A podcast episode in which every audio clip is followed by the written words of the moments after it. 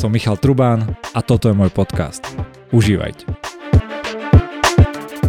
Dnes tu máme ďalšieho uh, zaujímavého hostia. Tentokrát sa budeme, nebudeme baviť úplne o podnikaní, ale zasa o niečom, čo s tým súvisí.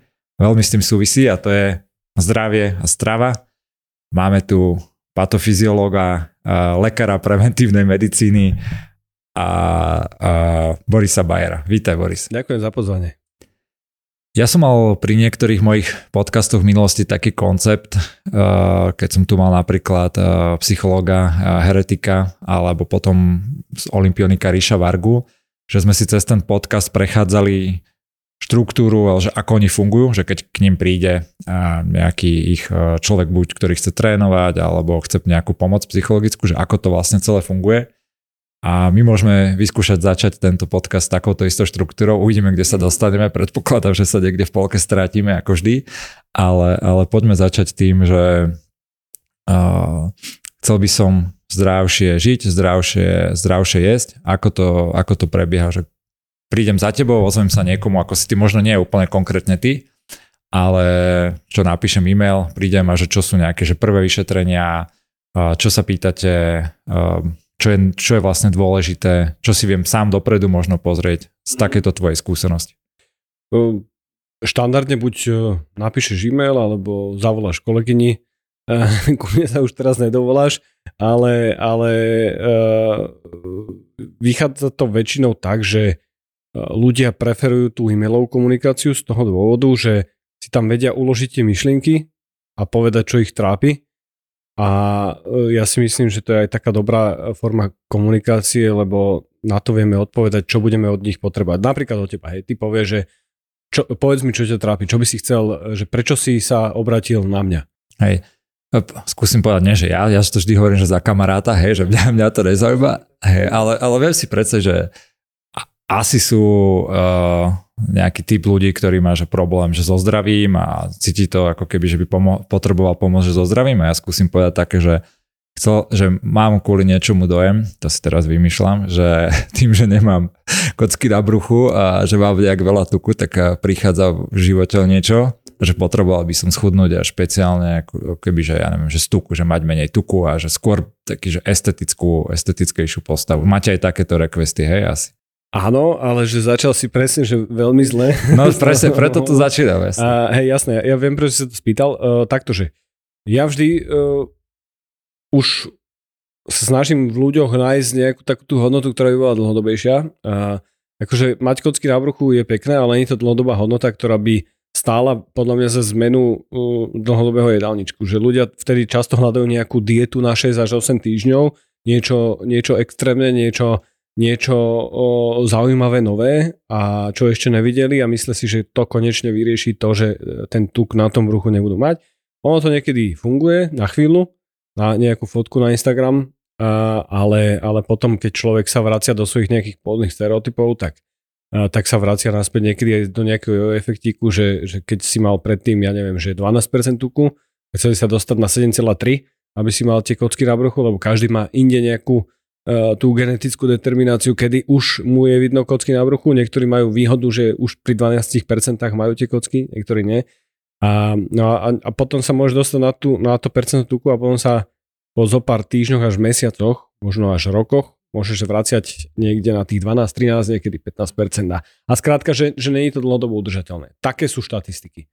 A super, preto ja som na schol aj dal tú otázku, lebo však e, väčšina ľudí sa k nejak tomu chudnutiu, pokiaľ nemáš zdravotné problémy, práve dostáva cez tú, cez tú estetiku. Tak to položím tak širšie, že ten človek chce, kebyže u vás, že chcem chudnúť, alebo ja neviem, že vidím, že stále jem nejak sladkosti a niečo mi to proste zrobí zle, že mám buď nadváhu, alebo chcel by som proste zmeniť stravovanie z hociakých akože, dôvodov. Čo sú také akože princípy, ktoré, ktoré im ty povieš, odporúčiš, alebo možno vo všeobecnosti, čo sú také princípy fungovania? Mm-hmm. Tak uh, úplný základ, e, čo budem potrebovať od toho človeka, teda od toho tvojho kamaráda, uh, tak, tak budem, budem potrebovať dobrú a kvalitnú anamnézu, či už takú tú všeobecnú alebo nutričnú konkrétne, to znamená, že budem potrebovať vedieť o tebe nejaké informácie, kde sa pýtam rôzne otázky od toho, že či má niekto alergiu na nejakú potravinu potvrdenú, až po to, ako sa cíti šťastný v živote. Môžeme si to potom rozobrať, že prečo je to dôležité a, a sa pozerať na to človeka takýmto spôsobom. A, a, a, a štandardne mimo tejto anamnézy uh, budem potrebovať nejaké uh, zistenie zloženie tela toho človeka, aby sme sa vedeli od niečoho odpichnúť, keď už sa bavíme o nejakom množstve tuku, tak aby sme nečarovali z gule ako Saruman, uh, aby sme naozaj videli, že konkrétne ten, ten človek koľko má tuku, svalové hmoty a teda. Čiže to je takéto prvé uh, vyšetrenie, ktoré by ten človek mal mať za sebou. Um, štandardne sa to robí viacerými spôsobmi. Jedný z tých naj, najčastejšie používaných je bioimpedančná metóda, to znamená, že sa človek postaví na takú mašinu, ktorá stojí šialené peniaze a, uh, a zistíme, že koľko má e, tuku svalovej hmoty a teda z toho, že aké odpory majú jeho bunky. Čiže ja som si kúpil teraz takú váhu Wi-Fi uh, Wittgens, ja som mal vždy iba takú, že tie váhu a teraz tam dali aj takú tú, uh, že aj ti to ruky robí asi presne tento odpor. A uh, tam každé, že rôzne uh, dni mám rôzne pomery tuku a svalov, že asi aj podľa tej váhy. Aké sú presne takéto malé váhy? Tam je tá presnosť je podľa výrobcu. Ja používam teda jednu, jednu juhokorejskú firmu, a volá sa Biospace Inbody, tá mašina.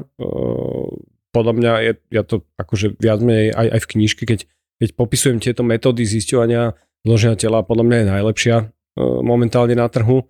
A, lebo má najlepšie, najlepšie tie tabulky, najlepšie tie prepočty. A to percento úspešnosti tohoto vyšetrenia, dajme tomu, že 95 až 98%, záleží od váhy tak to udáva teda výrobca. Čo znamená, keď máš 100 kg muža, tak eh, u ňoho hore-dole plus minus 2 až 5 kg bude niekde stratených. Čiže svalové hmoty, tukové hmoty, čohokoľvek. Hej, že, že tam už je tá nevýhoda to, že mozog ti to nevie úplne dobre odmerať, nevie ti to dobre odmerať orgány, lebo, lebo sú to také, vieš, že, že tá, ten odpor je, je, eh, tebe prechádzajú také, že nízkofrekvenčné prúdy cez telo a vie zistiť, čo je voda. Lebo to, tá je vodivá, že hej. Potom máš sval, ktorý je 74% voda, a, ale zvyšok sú nejaké bielkoviny, nejaké tuky, sacharidy a, a to vie zistiť, hej, že toto je asi sval. Potom tam máš nejaký tuk, alebo tukové tkanivo. Tukové tkanivo je zložené uh, hlavne teda z, z, z tých akumulovaných lipidov, čiže v tom, že, že tie, tie tuky sú naozaj v tom tukovom tkanive a je tam aj nejaká voda, zhruba do 20%. Čiže je to síce, že hydrofóbne, tuk by ti neviedol vodu sám o sebe. Ale keďže tam je 20% vody, tak ti to niečo povedie. Čiže, čiže ten prúd sa tam vracia naspäť cez tú bunku, ale niečo tam vedie. A potom máš izolanty, čo je napríklad kosť. A, a z tohto vieš relatívne dobre zistiť percent tuku, ale potom je tam zvyšných tých 2, 2 až 5%. A čo tým chcem povedať, že keď sa meráš každý deň, tak je to prakticky nevyťažné. Ja ľudí merávam štandardne každý, že, že najmenej, kedy je, že raz za mesiac, ideálne raz za 2 až 3 mesiace. Vtedy vieš pomerne presne zistiť, že, že ako sa mení človeku to zloženie tela percentu tuku.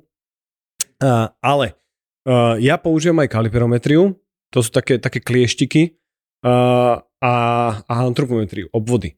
A to hovorím aj ľuďom, že niekedy je, je menej viac a niekedy fakt si, keď si kúpia za 3 eurá krajčírsky meter domov, a vedia si pozrieť, že kde majú pupok a cez ten pupok sa odmerajú raz za dva mesiace, to sa nedá ošaliť ničím. Aj len ti to automaticky neaplodne, vieš, do tej áno, áno, to je, pra, to je Ale pravda. Ke, keď sme sa bavili teraz o, o tých váhach, tak uh, taká moja skúsenosť uh, tým, že ja som aj dlho robil športy a tam je tiež akože stráva strašne, strašne dôležitá a u mňa to bola vždy nejaká slabina ale, a zároveň keď mám tú váhu, ktorá je akože Wi-Fi váha a každý deň sa meriaš, tak jedna z takých vecí, na ktoré ja som postupne prišiel a objavil, že aj všetci hovoria, že ja som si myslel, že ja sa že ja sa odvážim napríklad jeden deň a potom sa odvážim o týždeň, o dva a že vďaka tomu, že robím tie športy a tak, že dokážem proste schudnúť alebo pribrať 2-3 kg proste v priebehu týždňa. A potom som vlastne niekde videl, že ty by si sa mal meriavať vždy, že každý deň, akože ráno, po zobudení a po, po moči alebo čokoľvek, že vždy v ten istý, v ten istý deň tu, že aká máš tú reálnu váhu, ako kebyže priemer toho týždňa. A takto celé smerovať, lebo že jeden z najväčších, najväčších chýb, keď ľudia sa snažia chudnúť, je, že sa tak randomne meriaš a vždy záleží, že ako sa večer naješ, ako sa, ako veľa vody máš v tele, hej, že či si predtým mal nejaký alkohol, ktorý ti asi, že naakumuluje vodu, alebo veľa sacharidov a podobné, akože rôzne, veľa ľudí to potom hm, zdemotivuje, že začne chudnúť, alebo začne nejak zdravšie žiť a vidí, že o týždeň, o dva že zrazu má ešte väčšiu váhu a pritom to môže byť len ako keby, že také meranie, ktoré mu vyskočilo alebo večer predtým, ja neviem, že pil veľa vody alebo sa veľa, veľa najdol. Je toto pravda? Alebo ako sa ty pozráš práve na takéto meranie, aby bolo naozaj že reálne, aby to nedomotávalo ľudí, že aj sa vyhýbeš dobrým smerom, len váha ti zrazu ukazuje, že máš viac kil a prestaneš followovať tú dietu. Je to jedna z možností, ale teda ja e, zase môže to byť kontraproduktívne v tom, že ten človek sa nejakým spôsobom zacikli v tom, že rieši iba hmotnosť, že každé ráno rieši iba hmotnosť, ktorá je ovplyvnená viacerými činiteľmi, okrem toho už je napríklad menšturačným, e, fázou menšturačného cyklu. A u muža môže byť konkrétne presne, ak si hovoril, že niekto si dá špagety e, večer a zaleje ho vodou. E, a, a, a preto, aby ľudia možno, že môžu byť dem, demotivovaní z toho, že každý deň sa váži a teraz si pozrie, že 73,9 74,2. 73,7. Vieš, a stále ako keby, že mentálne je na tom, že však ja sa snažím, celý deň dám obrovský effort, už je to týždeň a zatiaľ sa nič nedieje, alebo eventuálne to, čo sa bežne stáva, stáva že zo začiatku pri týždeň masívne zniženie hmotnosti, potom zrazu sa to zastaví a, a tí ľudí to demotivuje a, a, a toto, toto mne nejakým spôsobom vadí, lebo to zloženie tela vie, že ja keď som bol malé dieťa, ja som bol, ja som bol, ja som bol taký dužnučký, som mal 83 kg a teraz mám 83 kg tiež a mám úplne iné zloženie tela. Vieš, ja som mal vtedy možno, ja neviem, cez 30% tuku. A, a teraz mám okolo 10 a, a viem, že tá hmotnosť mi nič nepovie. Ja už sa nevážim napríklad. Čiže, a klientom ako keby, mm-hmm. čo mhm. odporúča? Odporúčaš im aj sa nevážiť? Že nerieši, že skôr sa... Hej? Odporúčam skôr sa nevážiť. Skôr, skôr naozaj, že snažím sa ich predtým, ako, ako vstúpia do toho sveta po tej nejakej úvodnej konzultácii alebo potom nastavení nutričného plánu alebo čokoľvek. Lebo zase ja si myslím, že nie každý potrebuje nutričný plán a môže, môže to vyznieť antibiznisovo, ale, ale naozaj, že, že veľa ľudí, keď príde a, a zistíme, zistíme z tej, že uh, tí, tí ľudia skrátka niekedy nepotrebujú vidieť to. Uh, ako to, ako to potom uh, meriaš, alebo že v priebehu mesiaca dvoch, že tí ľudia sú akože v dobrom smere, že tie veci, ktoré robia, prinášajú nejaký úspech, že čo je taký indikátor toho, že zrazu je na dobrom, dobrej ceste, že zdravé, lepšie je, alebo ako to meriaš, ako si to vyhodnociť? Tak jednak máme nejaký, nejaké zápisky feedbacku tých, tých ľudí, to znamená, že ľudia si zapisujú, ako sa cítia, ako sa vnímajú, dávajú nám tú spätnú väzbu, z začiatku je to častejšie, neskôr je to menej časté, Uh, pretože tí ľudia by sa mali naučiť potom existovať postupne sami. Že kvázi môj ideálny klient je ten, ktorý uh, sa po určitom čase už ku mne nevráti. Že keď tak sa vráti na nejaké merania. Že, že ja nechcem, aby ten človek bol závislý odo mňa. aby bol závislý od nejakého jedálničku, ktorý musí dodržiavať tak, že keď príde niekde do reštaurácie, tak sa musí pozrieť, že či mu niečo takéto navaria. Aby sa to naučil nejakým spôsobom uh, aby si vedel zostať ten ideálniček sám. Že to je ideálny stav, ale teda, že, že čo by som chcel od toho človeka, tak vždy uh, sú to práve napríklad tieto miery, že ktoré si vie odmerať aj sám doma. Ja mu ukážem, ako si ich odmerať a poviem im, že raz za dva týždne si to odmerať. Tie prvé dva týždne tí ľudia zväčša sú dostatočne namotivovaní na to, aby vydržali, bez toho, že sa odmerajú, odvážia alebo čokoľvek. A potom, keď uvidia po tých dvoch týždňoch nejaký základný progres, tak, tak ich to vie namotivovať ďalej. A základné miery, čo si merajú, je čo? Že objem okolo brucha, Ej, sú to, obvo- sú to obvody, Áno, sú to obvody e, štandardne, že hrudník, e, pás, lomeno, pupok, cez boky, e, cez zadok, cez stehna, cez napnuté stehna, cez lítka, cez, cez bicepsy. Také úplne základné, ktoré aj vedia potom aj nejakým spôsobom reprodukovať. To znamená, že aby ich vedeli uh, robiť aj doma, hej, že aby to nebolo niečo, niečo, čo si nevie jednak sám spraviť ten človek a jednak aby nevedel, že kde si to má dať. Čiže keď si odmeráš hrudník cez bradavky, tak zhruba vieš, kde máš bradavky a, a keď máš cez pupok, tak zhruba vieš, kde máš pupok a keď ti ukážem, že niekde, že, že e, podľa stehenej kosti a kolena, že, že kde si máš odmerať to stehno, tak si to budeš vedieť spraviť. A to je super, že uh, vlastne už po dvoch týždňoch vieš vidieť nejaký akože výsledok takýto, že a čo sú také prvé inputy, ktoré ty dáš ľuďom, aby sa že lepšie cítili, aby boli aj výkonnejší, zdravší, že keď za tebou prídu, že čo je takéto, že prvé dva týždne, aby už v tom meraní videl nejaký výsledok? E, takto, že ono to nemusí byť vždy, záleží, záleží od toho, že naozaj je to individuálne od tých klientov. Čo je, čo je veľmi dôležité, aby aby sme to mali vopred transparentne odiskutované, že čo môžu očakávať za to najbližšie obdobie. Že nie, niekto, keď príde a vidím, že dobre, tak tento klient, keď začne pracovať trošku na sebe, už bude vidieť masívne výsledky, tak, tak budem vedieť, že OK, za tie dva týždne môžeme očakávať, že znižíte hmotnosť o toľko to, o toľko to, alebo ten obvod pása, pupku pôjde o toľko to, o toľko to. Potom sú klienti, ktorí sú pomerne častí u nás, uh, že uh, prídu, zväčša je to žena, vek medzi 40-55 rokov a, a, a príde po rokoch opakovaných diet. A vtedy vieš, že tie výsledky za tie dva týždne nebudú, že, že naopak niekedy tých ľudí musíme naučiť jesť. To sú, to sú najťažší klienti z toho dôvodu, že pre nich je to najťažšie z hľadiska toho mentálneho stavu zistiť, že oni prídu, že dobre, teraz prídem nejakému odborníkovi, ktorý mi konečne pomôže schudnúť natrvalo a ja tomu človeku poviem, že vy ste sa snažili chudnúť príliš dlho na to, aby ste teraz znova išli do nejakej hlúpej diety a musíte sa naučiť jesť.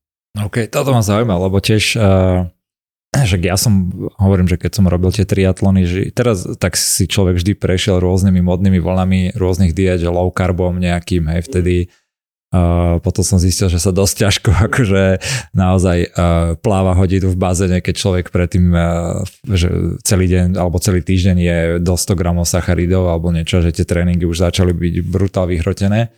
A potom, však aj teraz je veľká móda stále fastingu, rôznych, rôznych takýchto diet, ale mňa sa presne páči, však aj ten dôvod, prečo som ťa tu zavolal, je taký ten pohľad uh, taký akože normálne, že celodobo, celoživotný, že sa naučíš jesť, ako si to ty povedal? Že ako ty tých ľudí učíš jesť teda? Že čo to konkrétne znamená, mm. že naučím vás jesť a ne, nerobiť že za každým rôzne diety? Mm.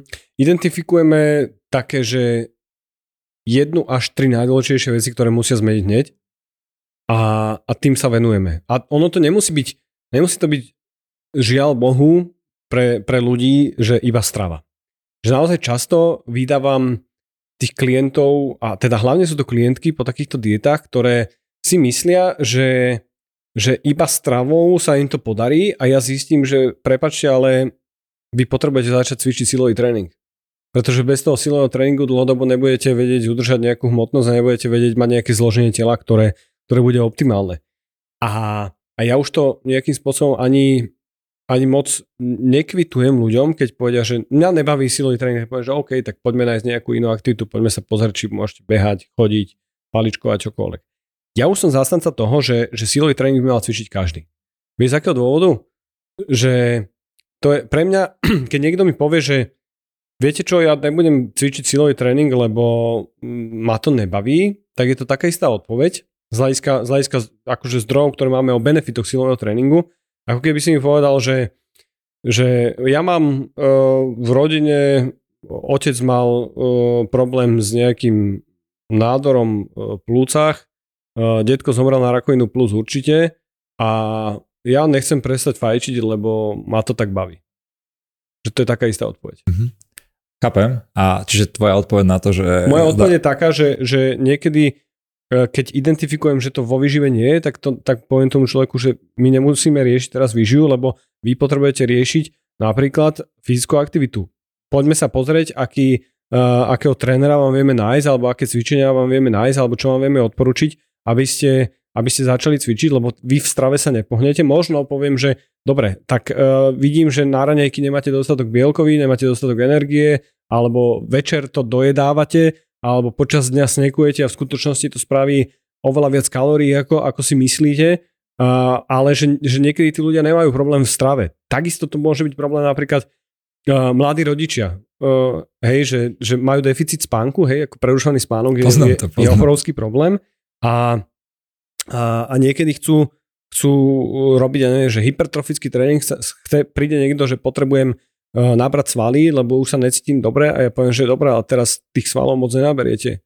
lebo skrátka, keď sa zobudíte 7 krát počas noci, tak e, ten spánok je tak ovplyvnený tým, že, že, že vám to ovplyvní potom zároveň hormóny, testosterón, rastuje hormón a teda.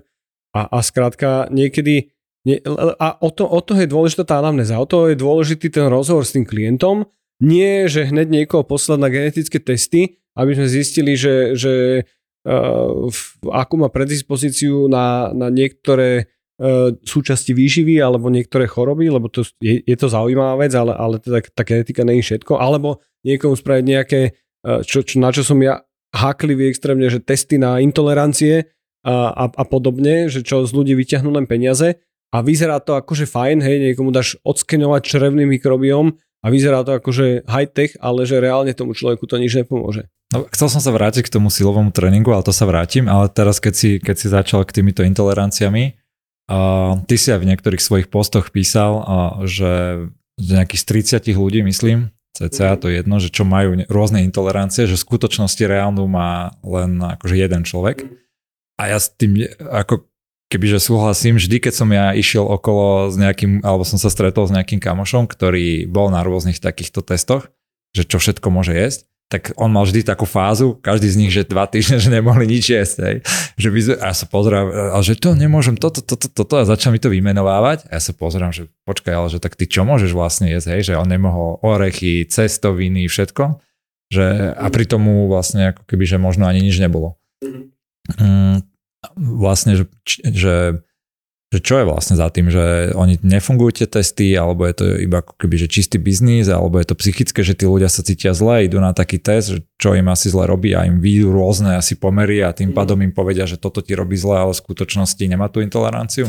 Hej, ono o, takto, že to, čo si to, čo, o čom ty konkrétne hovoríš, to je, to je veta, ktorú povedal profesor Jeseniak, ja som mal na svojom podcaste a, a že vyšlo to z, z nejakej štúdie, nejakej analýzy, čo, čo mne tak absolútne sedí s tým, čo vydávam aj, aj ja v praxi, že uh, a ľudia si často milia alergia a intolerancia. Alergia je niečo, do čoho, do čoho sa, sa rípe ten imunitný systém, čo je naozaj aj, aj vážna záležitosť, ktorá, ktorá môže poškodiť zdravie a aj, aj ohroziť pacienta v tom čase, že si dá napríklad arašida a môže, uh, môže sa zadusiť tým. A intolerancia uh, ti život nikdy neohrozí z hľadiska takého toho akutného štádia. E, čiže keď má niekto, niekto intoleranciu na, na uh, mlieko, tak uh, keď si ho dá, tak akože môže ho prehnať, ale, ale ne, ne, nezabije ho to. Uh, takisto ako ťa nezabije napríklad celiakia, čo je, je že šťastie je to intolerancia, šťastie je to autoimunitné uh, uh, také, také celotelové ochorenie, nazvime to tak, skôr celotelové ochorenie to nazvime, Uh, ale teda, že e, aby som možno vysvetlil e, divákom, že ako fungujú tie testy. Máš, potom, máš nejaké protilátky, ktoré sa volajú, že IG akože imunoglobuliny a, a sú nejaké, že E a, e a A, ktoré teraz môžeme nechať, lebo tie sa týkajú alergií. A potom máme, že, že IgM a IgG. A, a práve v jednoduchosti IgM znamená, že niečo v tejto dobe s niečím som sa stretol a mne sa tvoria protilátky. Čiže keď som stretol teraz rajčinu, môj trávací trakt, my si musíme uvedomiť, že každé jedlo, aj to najmenej spracované, to najviac prirodzené, je, je cudzorodé pre naše telo. To znamená, že tá, tá rajčina má nejakú, aj, aj nejakú svoju genetickú informáciu, aj, aj nejaké svoje, svoje bielkoviny a teda, na čo skrátka ten náš imunitný systém príde a prechádza cez neho. A oni zistujú, že, že či je to niečo v poriadku alebo nie. Čiže, čiže IgM. Potom máme IgG, ktoré hovoria o tom, či dlhodobo som sa s niečím stretával. A to sú presne tie protilátky, ktoré skúmajú tieto intolerancie. Čiže IgG protilátky, oni podľa toho to, to štruktúrujú, že od 1 do 4, že, že ktorá je že, že ťažká intolerancia, určite intolerancia a, že, a podľa toho to v tých testoch, že toto je štvorka, takže vy teraz nemôžete max 6 mesiacov, minimálne 3 mesiace alebo 6 až 12 mesiacov nie je toto a potom to postupne pridávate. Ale to je hlúposť, lebo to v skutočnosti hovorí o tom, či som sa s niečím stretol. A čo neznamená, že to nemôže, uh, nemôže byť v tom, že vyjde mi IgG a ja v skutočnosti mám tú intoleranciu. A, a tu je ten zásadný problém v tom, že, že čo, čo si ľudia mília, že mne povedali, že mne to ukázalo, že mám intoleranciu na mrkvu, ja som prestal jesť mrkvu a je mi lepšie. Ale akože to nevylučuje. Ale zase mi to nediagnostikuje. Čiže toto je ten zásadný problém, že na diagnostiku... A, a ako to vlastne, že by mali ľudia riešiť teda správne, že keď sa cíti, že zle z tej stravy? Áno. Keď máme uh, vylúčené alergie, uh, tie alergie sa, sa testujú uh, rôznymi spôsobmi, či už, je to, či už je to expozičným testom, čiže ten človek si reálne že niečo, niečo dá a zistí a čo sa rieši na imunologickom pracovisku, lebo tam je riziko, riziko až šoku a umrtia za určitých okolností Samozrejme existujú aj krvné testy na, na alergie. Na alergie určite áno. Existuje uh, prick test, čo sa vlastne napichávajú alergény. To som aj bol, hej. A na intolerancie je to oveľa zložitejšie, pretože tým, že tam nehrá rolu ten imunitný systém v, tak, v takej forme ako, ako, ako v, pri alergiách, tak uh, tam jediná možnosť je uh, či už dobrou anamnézou zistiť, že toto asi robí problém, čo sa veľmi ťažko robí a zlatý štandard je eliminačná dieta. Čiže keď niekto príde napríklad histaminová intolerancia, to je taká, taká, taká klasická, čo ľudia majú z toho o, veľké myšmaš. Máme rôzne druhy uh, histaminovej intolerancie od primárnej, sekundárnej cez terciárnu. Možno akože nemusíme... Uh, Môžeš povedať, že čo, kde to vlastne nájdeš, ten histamín? Keby, no ty... a ten, ten hist, no a toto je, je to, toto je to, že jednak, že či ten histamín je v, v tej potrave, a nemusí to byť histamín, môžu to byť aj iné biogenné amíny, ktoré vznikajú, nielen histamín, ale máme aj, aj iné, je tzv. Že biogenné amíny, a ktoré môžu byť v rybách, môžu byť v rajčinách, e, môžu byť v mese. Vo víne, nie?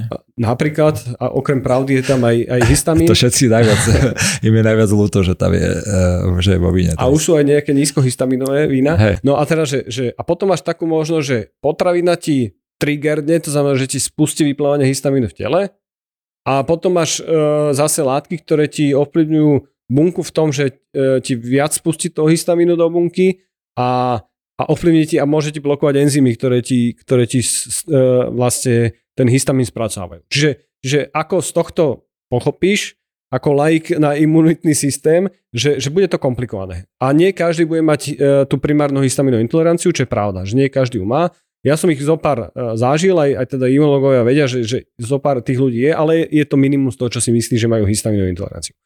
Veľký problém je v tom, keď sa histaminová intolerancia diagnostikuje z krvných testov, čo väčšinou ľudí, ľudí príde, že pozrite sa, ja tu mám výsledky, mám histaminovú intoleranciu, pozrite a viete čo, máte to z krvných testov, to nám nič nepovie. Pretože ten histamín v krvi je niečo iné ako histamín v čreve. Čiže tam je tá možnosť spraviť naozaj biopsiu, čo, čo dostávam ku tej ďalšej, že môžem spraviť biopsiu, čo, čo je gastroskopiou u, u gastroenterologa a, a zobrať, odštiknúť e, kus čreva, pozrieť sa, histolog sa pozrie na tú sliznicu a zistí, že nemáme tam enzymy na toto, na toto, na toto, že nemáte tam laktázu, čiže máte laktózovú intoleranciu. Je tam príliš málo diaminooxidázy, čiže e, budete mať problém s histaminou, pravdepodobne.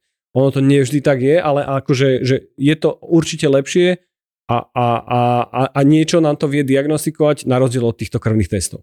OK, ale, ale ty si povedal, že reálne v praxi najlepšie je akože postupne skúšať tie potraviny vysadzovať, aj, že ty, ty asi poradíš klientovi alebo aj niekto si sa môže povedať, že trošku rozmýšľať nad tým, že keď si niečo dá, tak uh, je mi z toho horšie a teraz to skúšam niesť a je mi lepšie, tak to je tá správna cesta, hej? No a vlastne tam sa dostávame k tomu, že uh, keď, niek- keď mám podozrenie na histamín, tak to podozrenie viem veľmi jednoducho, teda jednoducho riešiť tak, že ten človek sa nastaví na, na prísnu eliminačnú histaminovú dietu, ktorá trvá 2 až 4 týždne. Keď mu to pomôže, tak je veľké, veľká pravdepodobnosť, že ten, ten problém s histaminou má, ale to neznamená, že celý život bude držať túto dietu, postupne pridáva uh, určité uh, skupiny potravín a zistuje, že to, zapisuje si do denníčka, ktorá mu môže robiť problém. To isté je napríklad celiakia, čo som spomenul, že je taká špecifická intolerancia, hoci ja neviem úplne, či to je úplne intolerancia, keď sa na, na to ochorenie pozerám, ako prebieha z hľadiska patofyziológie, a tak, e, tak e, to vieme zistiť aj z krvných testoch pomerne presne, potom sa zoberie sliznica a tam vieme už, už na 100% e, zistiť, že či to je celiakia. Ale veľa ľudí povie, že má problém s lepkom, ale v skutočnosti nemá problém s lepkom, môže mať, že neceliakálnu glutenovú senzitivitu, že, že NGS, čo je zase ďalšia nejaká skupina, E, e, ochorení, ktorá, e, ktorá vlastne není, že práva celiaky ako celotelé ochorenie, ale je to nejaká forma takej, že nazvime to, že ľahšej intolerancie. A ďalšia skupina ľudí, čo si myslí, že má problém s lepkom, nemá problém s lepkom, ale má problém so sacharidmi, ktoré sú v obilninách, ktoré obsahujú lepok. To znamená, že taký test, že keď si kúpiš bielkovinové pečivo, uh, tak to bielkovinové pečivo bude mať často násobne viac lepku ako to štandardné. Pretože to množstvo bielkovín je tam dodávané uh, zvýšením množstva lepku. A má to však aj menej sacharidov. A ľudia, ktorí prídu, že ja som si dal to bielkovinové pečivo a zrazu mi je lepšie, tak mu poviem, že tak určite máte celiakiu, lebo ste práve dali do seba oveľa viac lepku ako predtým. Ale dali ste menej sacharidov, ktoré sa môžu že fermentovať, čiže, čiže naštiepiť nejakým spôsobom v čreve baktériami a to môže robiť problém. Čiže tie fermentovateľné sacharidy môžu byť problém s tým, že sa dostanú ku baktériám, ktoré tam proste vyprodukujú pri, pri papaní týchto sacharidov metán a rôzne iné látky a to robí problém plynatosť, e, plné brucho, niekedy hnačky, bolesti a teda. A, a na to je dieta, ktorá sa volá, že low FODMAP dieta, že nízko fermentovateľno sacharidová dieta a, a, a tá trvá zhruba 6 až 8 týždňov štandardne a tiež sa postupne pridávajú tie potraviny. A, a akože je toho viac, no ale hey, akože... to, to, že prakticky, lebo chápem, že by sme sa mohli takto baviť o úplne každej potravine pomaly. Uh, a overall, že keď si uh, niekto príde buď k tebe alebo k podobnému lekárovi, že také akože základné vyriešenie, pokiaľ to fakt nemá nejaké že veľké choroby alebo niečo takýchto štandardných vecí, to, jak si spomínal týždňa, že do do dvoch, troch mesiacoch vieš uh, oveľa viac asi vedieť o svojom tele, o svojej strave, že čo máš, čo ti robí dobre, čo ti nerobí dobre a, a vieš, sa, vieš sa posunúť do oveľa asi, že kvalitnejšieho života, nespokojnejšieho, keď si aj po večeroch budeš vyplňať, že si šťastnejší. áno, áno, akože keby som tomu neveril, tak to nerobím. A, ale že ten, tá, ten, to množstvo času, alebo aby ľudia mali aj predstavu, že za aký čas sa vieš v zásade podľa mňa veľmi zásadne opraviť, aj pokiaľ stále nemáš nejaké choroby, Tak to sú tie 2-3 týždne, hej, že, uh, mesiace takto. Sú, sú to týždne, povedzme to, že týždne, uh, to môže byť, že do 20 týždňov, to už 6 mesiacov pokiaľ viem, alebo viac, menej, matematika mi moc nešla, ale uh, áno, že, že nie je to niečo, čo podľa mňa musí trvať roky, ale ako keby, že to je taký ten úvod toho všetkého. Vždy musíme rátať, že to je úvod a tí ľudia by mali vedieť, že že ich to má naštartovať do nejakej celoživotnej zmeny alebo celoživotného dodržiavania niečoho. To je podľa mňa veľmi dôležité, aby ľudia vedeli, že uh, keď, lebo ľudia si často myslia, že keď si hodia na tanier uh, tú mrazenú brokolicu, čo si kúpia v supermarkete a pripravia si ju uh, a, a dajú si k tomu kus ryby, tak sa vtedy cítia, že jak som spravil pre seba dobre. A ja poviem, že je to super, teraz to spravte ešte 3000 no. krát. Je to super, ja si vždy už, keď si, ja vždy, keď si dám aj nejaký šalát, tak sa musím dotlačiť niečím sladkým. no, vieš, tie šaláty to tiež také, že, že vieš, ty si športovec a podľa mňa športo, športovec takéhoto typu, ešte keď je to aerobný športovec, že, že veľa robí aerobné aktivity, podľa mňa potrebuje to šalátu minimum. Vieš, a, a môže byť zdravý, môže jesť kľude, že, že, o, že z, z ovocia môže zjesť cukru, že, že stovky gramov a nielen z ovocia a môže byť v pohode zdravý a nemusí mať cukrovku. Ďakujem, konečne mi to niekto potvrdil. Celý život e, boje z cukroví. A ináč teraz ma vlastne napadla taká uh, halus, že uh, stra- ja mám strašne rád sladké, hej, že, že celý život úplne. A, Kto nemá? No, hej, jasne, že však to všetky deti aj majú, ale že mám kamošov alebo ľudí, alebo napríklad Adela, že ona že nie je sladké, že dá si, hej, ale nemá taký ten, že ja potrebujem reálne veľa, veľa sacharidov a špeciálne aj cukrov úplne, že a potom, keď uh, sa bavíš so svojimi rodičmi, uh, niekedy večer na vine, tak zistíš, že oni ti proste už 4 mesiacoch alebo 5 mesiacoch v tej dobe, že im lekárka povedala, že dajte mu pomarančový džús alebo mm-hmm. niečo podobné.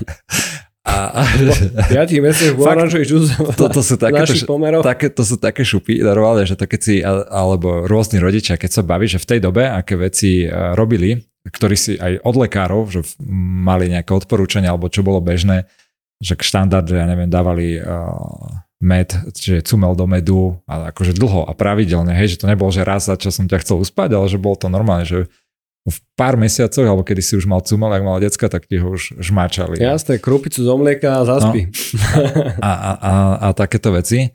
Tak to moja otázka je, že, že je možné, že vlastne takáto uh, to, že mám tak rád sladké, tak vychádza aj z toho, že toto sa mi v detstve dialo, alebo je to proste nejako, že geneticky, alebo sú takí typy ľudí, že jedno, alebo športovo, že proste to viac potrebujem. A je jedno, že čo som v tom detstve a akú stravu mal úplne, keď som bol maličký, maličký. Mm, odpoveď bude na to, že, že pravdepodobne aj aj, že sú nejaké genetické predispozície, ktoré nás predisponujú aj jednak, že chuťové poháriky, aké máme, aj, aj chuťové preferencie, aké máme, že, že čo ti to a čo ti to prebliskne v tom mozgu, keď dostaneš ten cukor na jazyk. A, existujú potom už teraz také nejaké prvotné štúdie tej genetické predispozície na základe určitých látok. Jedna z nich sa volá, že FGF21, čo je, čo je hepatokín, čo je látka hormonálnej štruktúry tvorená v pečení.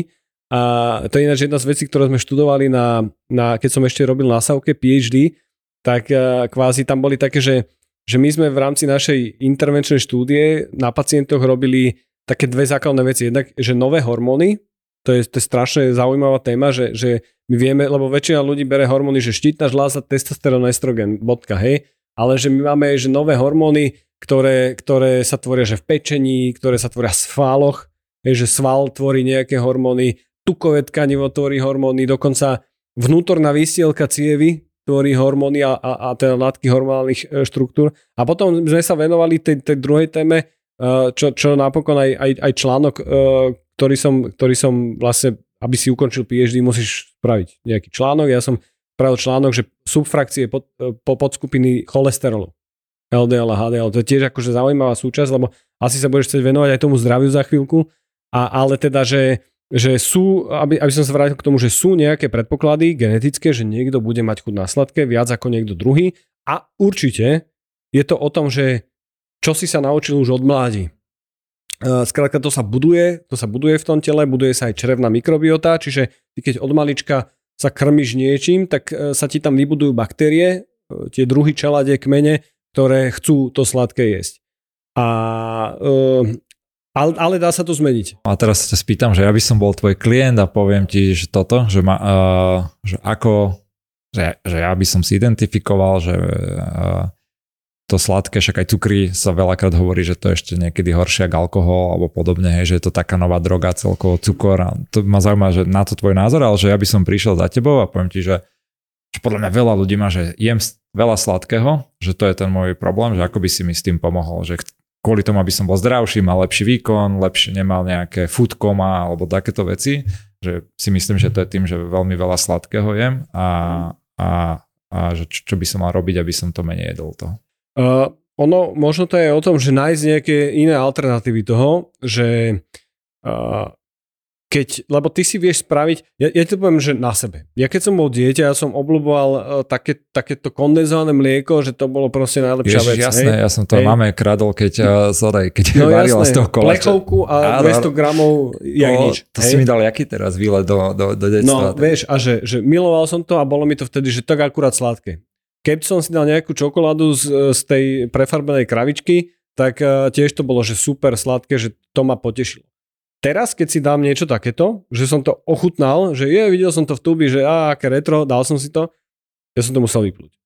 Ja som, to bolo, že tak extrémne sladké, mliečnú čokoládu, keď si dám, tak ma rozbolia tak zuby, že si môžem uh, hodiť tabletku na bolesť, keďže ma od, z toho začne boliť hlava. Čiže vieš to odnaučiť svoje telo a vieš sa potom uspokojiť úplne inými vecami, že ja napríklad, keď vidím nie, niečo, že, že je to extrémne sladké, tak už ma to absolútne neláka, pretože som si o to odvykol. Vieš, že že krmím svoje telo tým ovocím, alebo si robíme kolače doma, ktoré si dosladzujeme uh, tým ovocím alebo niečím iným, alebo že si to vieme nejakým spôsobom... Je toto ten prístup, hej? Lebo Určite. to mám tiež veľmi rovnaké teraz už, že stále mám rád sladké, ale kedysi, čo som jedával fakt, že sladkosti, a to hovoríme 5-6 rokov dozadu 7, že ja už teraz neviem ani poriadne, že tu milka čokoládu, takú úplne, že zjesť, lebo už mám napríklad oveľa častejšie dávam, že horké čokolády, alebo presne, že domáce kolače, a teraz keď ja jem niečo tak, že, a, že toto je podľa teba jeden z princípov, ako sa toho zbaviť, že rob, dávať si alternatívy, síce sladké, ale ako že menej sladšie a postupne si akože ten level tej sladkosti znižiť, hej?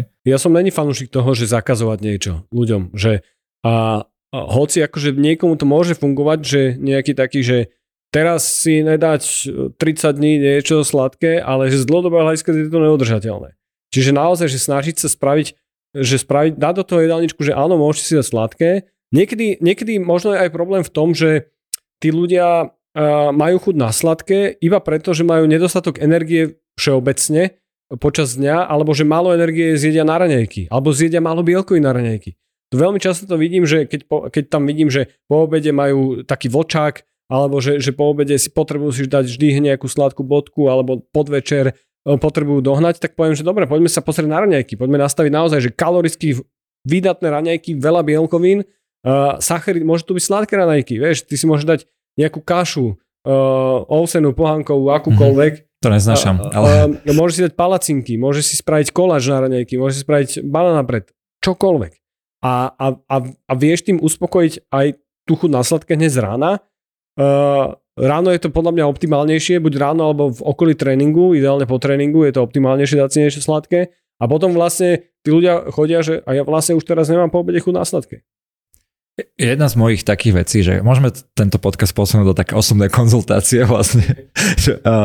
Jedna z vecí, ktoré mne pomohlo akože vyriešiť, a nie úplne, však stále to aj nedodržujem úplne 100%, je akože dietu alebo spôsob môjho stravovania, alebo že je dávať aj menej sladké, je práve to, že ja som si vlastne uvedomil, že na to, ako aj trénujem, cvičím a keď aj silovo cvičím, že mám strašne málo akože bielkovín, že proste proteínu mám a začal som je dávať proste na raňajky, že proteínové, ja neviem, anglické raňajky alebo vajíčka alebo niečo podobné. A keď som si povedal, že dobre, že na moju váhu mám neviem, okolo 85 kg, že keď si dávam skoro dvojnásobok, ale krát 1,6 gramov mm, bielkovín, tak mne to že vyrieši skoro všetko ostatné, lebo že už potom ne, vôbec nemám takú chuť na sladké večer. Že vlastne som to identifikoval, že to môže byť v skutočnosti tým, že nie som dobre nájdený, hej, reálne akože zdravých, dobrých vecí, ktoré mi chutia, ale tam mám taký jeden problém, že zdá sa mi, že je to stále dosť akože veľké množstvo na mňa, normálne zjesť toľký počet akože bielkovín, hej. A je podľa teba OK uh, má dávať aj že proteínové tie shakery a všetko, keď máš akože zdravé, že je to podľa teba súčasť normálne zdravotného, zdravého štýlu, alebo by si povedal, že snažte sa čo najviac akože prírodzeným jedlom, uh, nejakým vyriešiť svoju stravu, aby, že radšej je lepšie zjesť neviem, pol kila mesa ako nejaké meso a proteín. Uh, možno začnem z toho dôvodu, že uh, tým, tým základom, že tie bielkoviny sú extrémne podceňované v strave.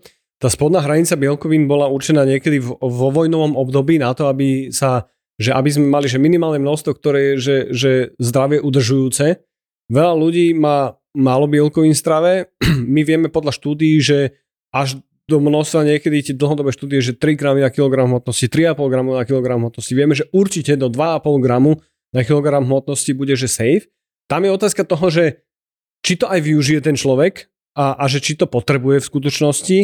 A ja ti poviem, že zase ty hovoríš, že, že na seba ja ti poviem, že z môjho hľadiska, že ja som taký ten priberajúci typ, že, že bez problémov, keďže sa nedávam si pozor, tak, tak priberám, lebo proste mám aj tie gény obezity, mám to zistenie v tých genetických testoch a aj ako dieťa som proste mal problém s tou obezitou a, a, a viem, že v rodine to máme, že, že proste musím s tým bojovať a mne vyhovuje mať viac bielkovín. Ja mám zhruba 2 gramy na kilogram hmotnosti. Keď som mal vyberané mandle, teraz ako starý človek, tak, eh, tak som si dal až 3 gramy bielkovín na kilogram hmotnosti a poviem ti, že je to extrémne ťažké nájsť to v strave a jediný spôsob, ako som to dokázal, je dávať si proteínové šejky, pretože keď si chceš dať tých 30 gramov bielkovín, tak si musíš dať, dajme tomu, že 200-250 gramov tvárohu.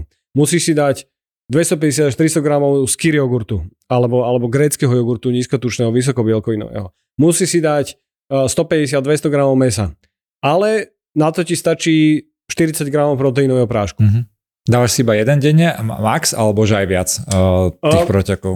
Takto, že uh, aby, aby som to aj vysvetlil, že čo je to ten proteín. Ten proteín je vlastne klasický servátkový whey proteín je niečo, čo je čo je odstredené, vysušené a je to, je to akože normálna potravina, ktorá je odstredená, vysušená ja si nemyslím, že tam je akože nejaká výhoda extrémna e, siahnuť do nejakého biograssfed a, a čokoľvek, možno akože z etického dôvodu áno, ale...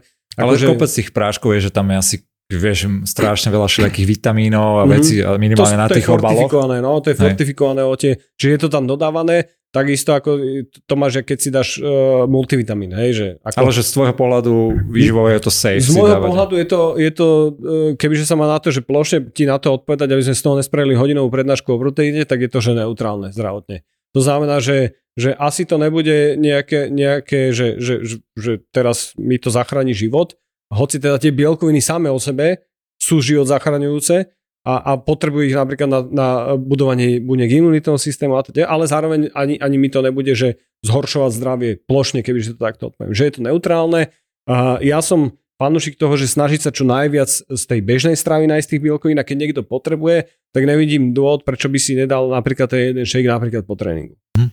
OK, ale že dlhodobo, neviem, či sú také štúdie, ale že dlhodobo, kebyže každý deň máš jeden, uh, takýto shaker je to úplne bez problémov. Myslím hej? si, že je to, že e, to, z toho, čo viem ja z tých štúdí, takých tých väčších, tak je to safe.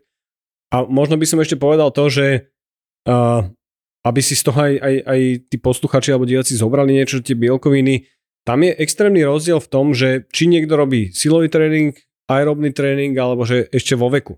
Že keď má niekto 10 rokov, tak buduje svalovú hmotu pri 10-15 gramoch bielkovín. Tam ide hlavne o jednu aminokyselinu, ktorá sa volá že leucín, čo je, patrí medzi BCAA, čo veľa ľudí pozná, to je brain chain amino acid, čiže aminokyseliny s rozvetvením reťazcom, ktoré sú esenciálne, čiže si ich naše telo vytvoriť. A ide o ten leucín, o tú dávku leucínu. U, u dospelých ľudí 30, 40, 50 rokov to musí byť niekedy, že 2, 3, 4 gramy na porciu. A to veľa ľudí nedosahuje v tom jedle. Čo je problém aj v, keď niekto má plant-based dietu, že, že je vegán, vegetarián že, že zložiť to takým spôsobom, aby tam bolo dostatok leucínu je veľmi ťažké a pre veganov, alebo teda, že plant-based ľudí, ktorí chcú naberať celú hmotu a optimalizovať množstvo bielkovín, tak si dovolím povedať, že, že bez toho proteínu ani, ani sa im to nepodarí. Hej, jasné. Je tam potom celá ako keby, že debata o o doplnkoch rôznych a mohli by sme sa točiť e, veľmi veľa, ale skúsim sa ešte stále v tejto debate vrátiť na taký povrch alebo na taký väčší pohľad na to celé. V čom ty vidíš, čo sú vlastne také parametre, teraz myslím mentálne, alebo akože ľudí, ktorí dokážu celoživotne na to zaskočiť na nejakú dobrú stravu a iba sa, že keď sme sa pobavili, že OK, není to o tom, že niekomu povieš, je sladkosti, nie je sladkosti, je to taký celistvý prístup k tomu, že ako ty dosahuješ u ľudí, čo je ten tvoj prístup k tomu, keď tu príde k tebe nejaká žena, ktorá robila 300 diét a mhm. že ako ju ty mentálne pripravíš na to, prevedieš tým a že vôbec je to takéto niečo možné, že takýto človek potom skončí nejakým udržateľným životným štýlom, že je zdravý, že ako sa toho dosahuje?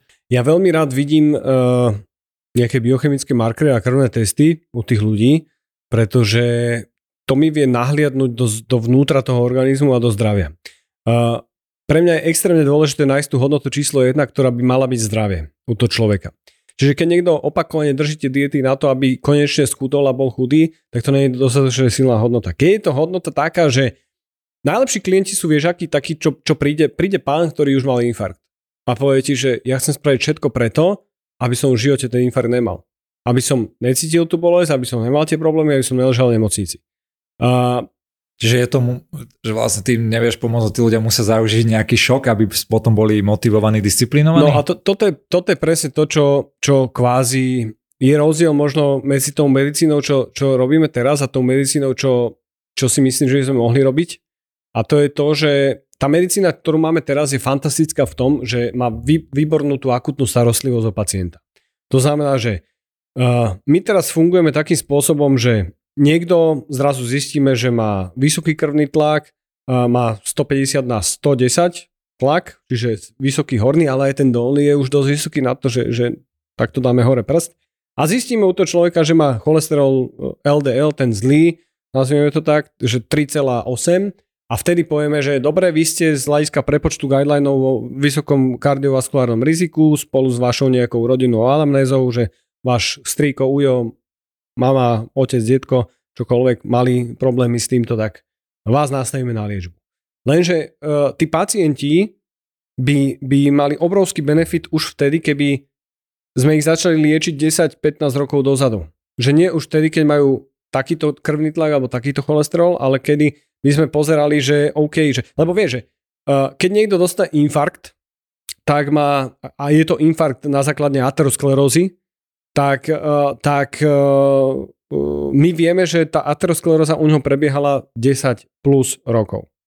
Že už predtým mal problém v svojom zdraví a už predtým mal niečo robiť. Nehovorím, že, že by musel užívať lieky. Napríklad viac športovať, alebo lepšie spať, alebo jesť také veci, ktoré by mu zabraňovali tej ateroskleróze. To je super, ale že ako to dosiahneš uh, s tým, že tí ľudia vlastne to nevedia, ne, vieš, nenavštívia ťa, nevidia, keď nemajú nejaký taký že problém. Akože chápem, že asi keby chodil niekde inde po doktoroch, že oni mu to ešte uvidia v nejakej fáze, kde to není na to, aby ho liečili, ale už by mu vedeli niečo odporúčať. A to podľa mňa aj lekári akože robia niekedy, plus minus, že prídeš k nejakému lekárovi, spraví ti vyšetrenia, povie, že to je OK, ale dajú ti také tie všeobecné rady, hej, že mal by si cvičiť a to, čo si aj ty teraz povedal. Ale že tam je podľa mňa ten problém ten mentálny a tej motivácie, že keď to človek celý život nerobil, pokiaľ sa mu nestane niečo veľké, závažné, tak sa ťažko ako keby, že zmení. Hej. Mm-hmm. A že to, Jasne. to sa pýtam, že ale ako, vieš, ako... Že, že ty keď vidíš tie výsledky krvných testov, vidíš, že má, má pečeňové testy také, že môžeš predpokladať, že, že má steatazu, čiže stukovatenie pečene. Podľa cholesterolu môžeš predpokladať, že, že to zloženie tukov v krvi bude mať zle. Podľa výšky krvného tlaku, podľa výšky cukru v krvi alebo dlhodobého cukru v krvi alebo, alebo pomeru omega-3, omega-6 masných kyselín, ktoré dávam robiť ľuďom, zistiť, že ten človek skrátka takýmto spôsobom, keď, keď si sadnem oproti mne, tak úplne, že viete, že ja sa nechcem hrať na Boha, nikdy sa nebudem hrať. Ale my máme nejaké štúdie, ktoré, sú, ktoré mi vedia povedať nejaké dlhodobé riziko. 5-ročné, 10-ročné. A my vieme povedať, ako by ste zrejme vyzerali, keď nič nezmeníte za 5 rokov, za 10 rokov. A to keď tomu človeku predostreš a on ti potom povie, Ježiši Kriste, to je jak moja mama. A potom povie, že no, akože viete, že je veľká šanca, že keď budete pokračovať v tom, čo ste robili doteraz, ako ste prišli ku mne, tak tam budete. A keď ten človek sa potom zamyslí nad tým, že OK, je asi čas robiť niečo preto teraz, ako potom akože hasiť niečo, čo už sa ťažko dá niekedy aj zahasiť, tak, tak e, v tom zistí, že naozaj, že e, zmeniť pár vecí v strave a začať sa hýbať není až taký problém. Hej, že ono sú, sú niektoré veci sú, sú absolútne že preventabilné, napríklad, že keď, keď sa bavíme o tom, že my na Slovensku sme na chvoste z hľadiska rizika a, a, teda, a teda aj, aj e, vzniku uh, kolorektálneho karcinómu, čiže, čiže rakoviny hrubého čreva a konečníku. Pretože z XY dôvodov pijeme alkohol, fajčíme, máme zlú stravu, málo vlákniny, je, jeme klobásky, hej. A, a to, to je forma rakoviny, ktorá by sa dala prevenciou, že, že takmer eliminovať. Pozrie sa, začína to z polipu, pozrie sa ten polip, keď je dobrý šikovný gastroenterolog, zoberie ho, dá histológiu, vybavené. Nie, že príde niekto potom, ako začne počas celého roku chudnúť a alebo začne mať zlú stolicu, začne ho preháňať, chodí trikrát v noci na, na, na stolicu a potom zistí po roku, že asi by som mal ísť tomu doktorovi. A ten doktor ti povie, že Ježiši Kriste, prečo ste neprišli skôr? A, a toto, je, toto je presne to, že o tom má byť tá, tá preventívna medicína, tá medicína dlhovekosti, lebo veľa ľudí si to povie, že, že, že, že nevie to teraz ešte oceniť, ale ja si myslím, že na Slovensku to budeme vedieť za 5, za 10 rokov oceniť, že, že ako, ako by sme to mali robiť. Tak tam je asi problém s tým, že veď, e, a ja to poznám tak na sebe, že nechce sa ti úplne, kebyže chodiť k tým lekárom, hej, alebo že na takéto preventiky, že k tým, že keď to nemáš znova nejako vo svojich akože zvykoch, že to pravidelne chodíš, alebo tak sa v kľude objaví, že si 7-8 rokov ani nikde nebol a vždy ti čo si bolo, len to po nejakej dobe akože prešlo. Že podľa teba by ten to, ako toto dosieliť by bolo, že aby tí ľudia nejak že pravidelne chodievali, boli nie že donútení, ale že nejak motivovaní k tomu, mm. aby že vždy čo raz za rok si prišiel. Lebo však sú rôzne preventívne, čo ti aj ja neviem, poisťovne preplácajú. Hej, a to tiež akože ľudia ako keby uh, totálne nechodia na to. No a ja preto hovorím, že treba začať od seba. Ja uh, v buď koncom tohto roka alebo začiatkom budúceho roka budem otvárať kliniku. Uh, nebudem o tom hovoriť viac, aby to nevyznelo ako reklama ale, ale teda, že bude to v Bratislave a bude to nejakým spôsobom, chceme to robiť tak, že, že aby sme tam mali ľudí, ktorí má, že jeden, jeden pacient a sieť lekárov, ktorí sa o neho starajú a bude nejakým spôsobom motivovaný chodiť, pretože by to malo byť už postupne na členstva, že, že kto teda je člen, tak chodí na nejaké ročné programy kde toho človek, od toho človeka sa staráme a hlavne vidíme na tej časovej osi, ako sa mu hýbu tie nie, niektoré markery, ako sa hýbe ten jeho zdravotný stav. Čiže aby sa mi nestalo, že toho človeka nevidím 6 rokov a zrazu, že Ježiši Kriste, prečo ste neprišli skôr? Hej, že, že aby, aby sme vedeli, že keď, vieš, lebo keď niekto, už som povedal, kolorektálny karcinom, uh, na, uh, riešili sme uh, srdcovcevné ochorenia, môžeme sa pozrieť napríklad na demencie. Hej? Že, že, že uh, ty, keď máš nejaké, nejaké funkčné testy, uh, ktoré, ktoré vieš spraviť, aby si zistil, že či má demenciu alebo nie, tak zrazu zistíš, že sa mu zhoršujú tie kognitívne funkcie a vieš nejakým spôsobom, uh, nejakým spôsobom zakročiť. Napríklad, akože znova sa vracame fyzickou aktivitou. My vieme, že tá fyzická aktivita je, je jediná silná cesta prevencie demencie. A, a, a skrátka, to nám hovoria štúdie, že žiadna látka, žiadny doplnok výživy, nič nefunguje tak dobre ako tá fyzická aktivita. A to isté môžeme brať napríklad rakoviny prostaty, ktorá je veľmi častá hlavne v neskoršom veku u mužov že keď máš prostatický antigen meraný zrazu, že v 45 alebo v 55 čo vieš, aký bol predtým? Keď ho máš odmeraný v 20 25 30 a potom, a, a potom každých x rokov, tak vieš zistiť, že OK, teraz to asi nevyzerá dobre a poďme sa pozrieť na to, že či tam nie je nejaký problém. A ďalší problém je cukrovka. Vieš, že, že neviem, či sa zamyslel niekedy nad tým, že že čo je vlastne cukrovka? Nie, počúvaj, ale že ja som taký hypochonder, ja keď počujem všetky tieto choroby, tak ja ich dostávam rovno. Takže ja som tento podcast, keby som ho počúval, ho aj rovno vypnem. Ale kde sa, že to úplne sa mi strašne páči takýto prístup. A, a, a aj super, že niečo také zakladáš, aj myslím si, že, takých, že to je nejaká budúcnosť tej medicíny pre mňa skôr ako keby teraz nejakého takože politickejšieho hľadiska, alebo keď sa pozeráš na tú krajinu ako takú, je skôr zaujímavý challenge, ako to urobiť na obrovskej škále, hej, lebo... Dá sa to. Je, lebo že jedna vec je, že keď máš ty nejakú súkromnú kliniku, alebo dobro, že ľudia, ktorí tomu rozumejú, vedia, že sa o svoje sta- zdravie chcú starať, tak si to platia a chodia tam. Ale je, je to ako... malé, malé množstvo ľudí na, na celý, celý štát, ale dá sa to aj na tej štátnej úrovni a je to otázka toho, že že uh, aby, aby lepšie fungovali tie preventívky, lebo vieš, že ten štát vie ušetriť strašne veľa peňazí, keď sa, keď sa z hľadiska prevencie stará o ľudí. A aj tie poisťovne vedia ušetriť strašne veľa peňazí, keď, keď uh, napríklad tú cukrovku, hej, že, že keď sa o tom bavíme, že tie komplikácie cukrovky, inzulín, to všetko je strašne drahé. A to tí ľudia, drvá väčšina, určite 80% a viac, ak by to bolo, že 100% starostlivosť z hľadiska toho lifestyle managementu, tak to nemusia mať. A, a teraz, že tam je tá otázka toho, že uh, ja si do toho zabrnem, lebo že robíš politiku a teda, že e, zatiaľ, si, zatiaľ ste nemali uh, možnosť to tam pokaziť.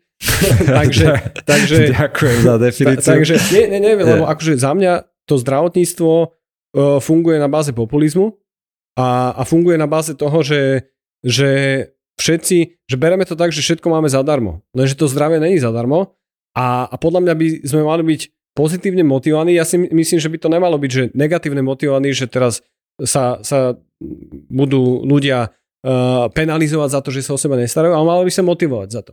To znamená, že keď niekto sa o seba stará, príde na tú preventívku, uh, chodí, ja neviem, že do kúpelov, keď má, keď má reumatoidnú artritídu alebo čokoľvek, a, alebo, alebo uh, keď je cukrovkár, že sa hýbe, že prinesete hodinky, pozrite sa, takto sa hýbem, robím 10 tisíc krokov denne, chodím cvičiť, tak a skrátka by si to malo niekde zapísať do systému, mal by sa ten človek motivovať. My sme to mali aj v programe dokonca presne takúto pozitívnu motiváciu, lebo to je naozaj, ako hovoríš, akože obrovský, uh, obrovský problém nášho zdravotníctva a ako, okrem, okrem iných.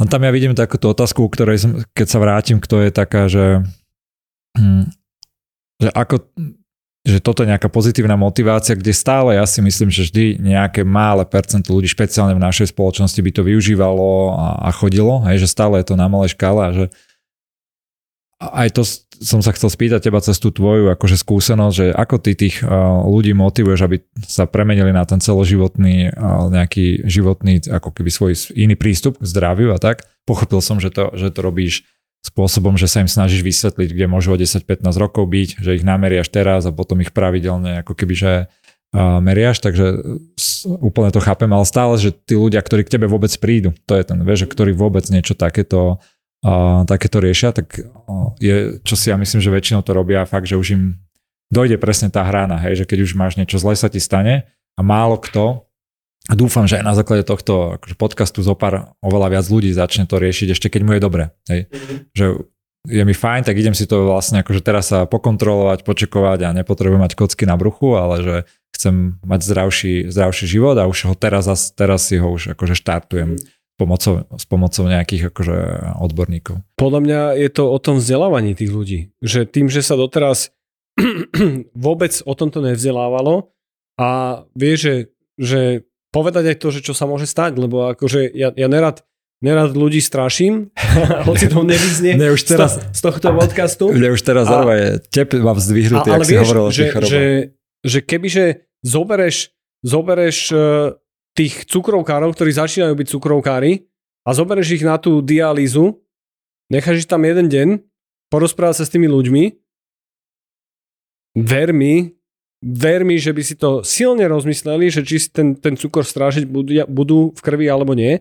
A, a skrátka, že treba, treba tých ľudí ukazovať im príklady a ukazovať im, že čo sa môže stať aj dobré, keď sa o seba začnú starať a, a zase naopak, že čo sa môže všetko pokašľať. Lebo ja sa znova vrátim k tej cukrovke, ktorú, ktorú som ti nedopovedal, že lebo my to bereme, že je to choroba cukru, ale, ale ten cukor v krvi je len výsledok toho ochorenia, ktoré je celotelové a je to, je to bunková dysfunkcia.